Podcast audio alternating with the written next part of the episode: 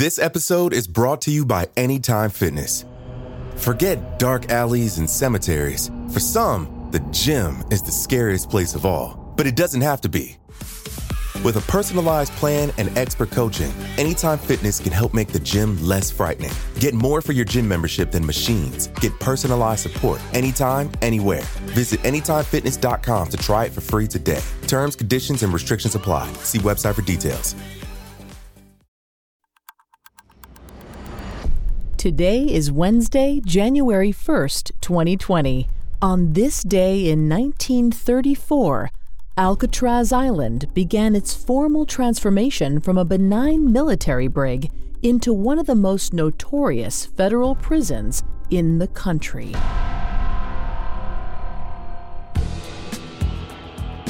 Welcome to Today in True Crime, a Parcast original. I'm Vanessa Richardson, and today I'm joined by our guest host, Shelby Scott of Scare You to Sleep podcast.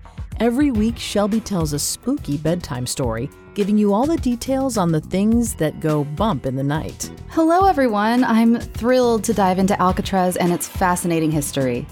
Now let's go back to January 1st, 1934. Around mid morning, just as Warden James A. Johnston arrived at the post office in downtown San Francisco.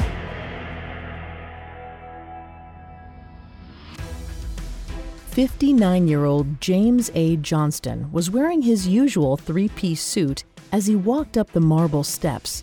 He'd recently been hired as the first ever warden of Alcatraz Federal Penitentiary and was ready to get to work. He entered his newly acquired office space and surveyed what he had to work with. The office was temporary until the Army left the island, but it was fully staffed and they were waiting on his orders.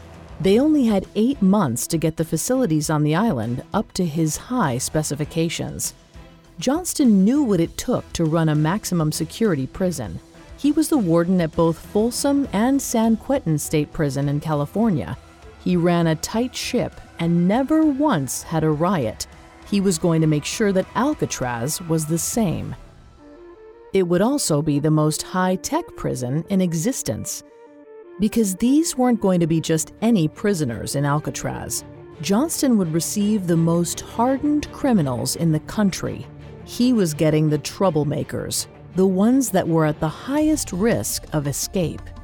The United States government was going to make an example of them. No matter how hard these men tried, they would never leave Alcatraz under their own power. However, escape from Alcatraz wasn't unheard of when it was a military prison.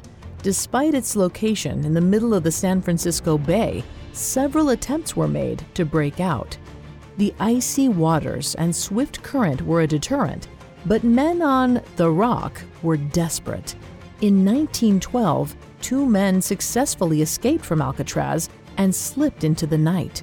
It was believed they escaped the island on a raft, but were never heard from again. After the retrofitting was completed, Johnston would make sure no man even came close to freedom again. From January to August of 1934, the prison was methodically remodeled to be escape proof.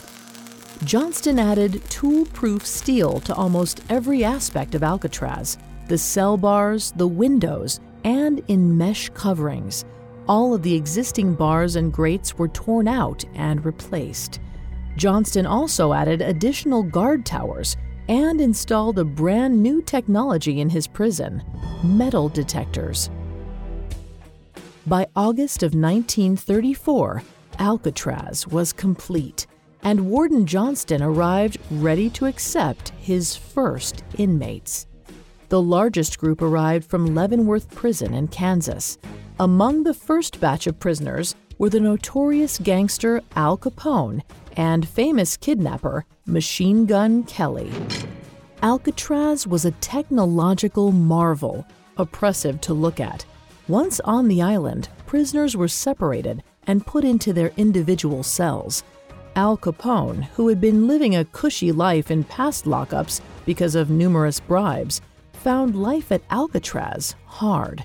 He reportedly told Warden Johnston, It looks like Alcatraz has me licked. However, these prisoners were still desperate men with little else to do but think about freedom. If you repeatedly tell them that escaping is impossible, you're basically daring them to try. Up next, we'll hear about some of the most famous escape attempts at the notorious prison while Johnston served as warden. This episode is brought to you by Anytime Fitness. Forget dark alleys and cemeteries. For some, the gym is the scariest place of all, but it doesn't have to be. With a personalized plan and expert coaching, Anytime Fitness can help make the gym less frightening. Get more for your gym membership than machines. Get personalized support anytime, anywhere. Visit AnytimeFitness.com to try it for free today. Terms, conditions, and restrictions apply. See website for details. Now back to the story. On January 1st, 1934, Warden James A. Johnston set out to create an inescapable prison on Alcatraz Island, one that was fit for the most hardened criminals in the United States. But it didn't take long for the prisoners to try to test his precautions. My guest, Shelby Scott, is going to take over from here to discuss some of the many brazen escape attempts at Alcatraz while Johnston served as warden. Thanks, Vanessa. When Alcatraz was retrofitted to be inescapable, nearly every aspect of the prison was looked at and assessed. However, with not much else to do in their small cells, the prisoners gave Alcatraz their own scrutinizing, looking for a way out. The first breakout was attempted a little over two years after Johnston took over, on April 27, 1936. While working at the incinerator, inmate Joe Bowers decided to make a break for it and climb the high chain link fence topped with razor wire. He was immediately spotted by guards who shouted at him to surrender, but he refused to come down. He was shot and fell about 50 feet to his death. This failure didn't deter others.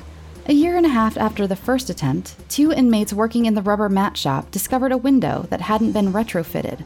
They spent months slowly filing away at the bars on the window until, one stormy night, the metal gave way. They escaped out into the night and carefully entered the frigid, churning waters. But the two men were swept out to sea by the strong current and were never seen again. After each attempt, Warden Johnston made corrections to his prison to ensure that no one could try the same avenue of escape again. The most daring breakout attempt during Johnston's tenure occurred in 1946, nearly 13 years after the prison opened. 46 year old bank robber Bernard Coy noticed the guards had a set schedule and their gun gallery that overlooked the cell block didn't have reinforced bars. He carefully planned. On May 2, 1946, he waited for the guard in the gallery to go on break. He covered himself in grease and climbed the bars toward the gun gallery. At the top, Coy stretched the bars with a homemade device that he made in the workshop using a pipe from a toilet fixture, a bolt, and a nut. Precariously perched at the top, he used a wrench to gradually bend the bars until he'd made an opening wide enough for him to slide through. Then he crouched and waited. When the guard came back, he struck. Coy had several accomplices who were patiently waiting down below. They could hear the scuffling, but couldn't see what was going on. After a few moments, there was nothing but silence. They looked up and saw weapons being lowered down to them. They armed themselves with the guns and clubs that Coy provided then took nine other guards hostage and placed them in a cell. The prisoners now controlled the entire cell block. But it wasn't long before the other guards noticed something was amiss and the alarm was sounded. As the situation spiraled out of control, Warden Johnston called in a platoon of nearby Marines to the island. They waited on his orders to storm the prison. Once Coy and the others saw the Marines, they knew that their plan was foiled. There was no way to make a quiet escape. In a fit of rage and frustration, one of the armed prisoners shot at their hostages, hitting many of them. Warden Johnston gave the signal for the Marines to engage their weapons. The two parties exchanged volleys of gunfire, and the concrete walls became visibly chipped by bullets. Authorities held out hope that Coy would surrender. However, as the hours stretched on, the criminals persisted in their standoff. It was 48 long hours before the order was finally given for the Marines to storm the prison. They used everything at their disposal, including grenades and machine guns, eventually killing three of the belligerents. By the time Warden Johnston reclaimed his prison, two guards were killed, at least 14 others were wounded. It was dubbed the Battle of Alcatraz. Johnston served as warden until 1948 when he retired. The plans set in motion on January 1, 1934 were a success. In his 14 years at Alcatraz, no one escaped alive. I'm Vanessa Richardson. Thanks again, Shelby, for joining me today. Thanks for having me. You can find my podcast, Scare You to Sleep, on Spotify or wherever you listen to podcasts. Today in True Crime is a Parcast original. You can find more episodes of Today in True Crime and all other Parcast originals for free on Spotify. Not only does Spotify already have all of your favorite music, but now Spotify is making it easy for you to enjoy all of your favorite Parcast originals, like Today in True Crime, for free from your phone, desktop, or smart speaker. To stream Today in True Crime on Spotify, just open the app and type Today in True Crime in the search bar. At Parcast, we're grateful for you, our listeners. You allow us to do what we love. Let us know how we're doing. Reach out on Facebook and Instagram at Parcast and Twitter at Parcast Network. We'll be back with a brand new episode tomorrow in True Crime. Today in True Crime was created by Max Cutler, is a production of Cutler Media, and is part of the Parcast Network. It is produced by Max and Ron Cutler, sound design by Andy Waits, with production assistance by Ron Shapiro, Carly Madden, and Travis Clark. This episode of Today in True Crime was written by Robert Tyler Walker, with writing assistance by Maggie Admire. I'm Vanessa Richardson.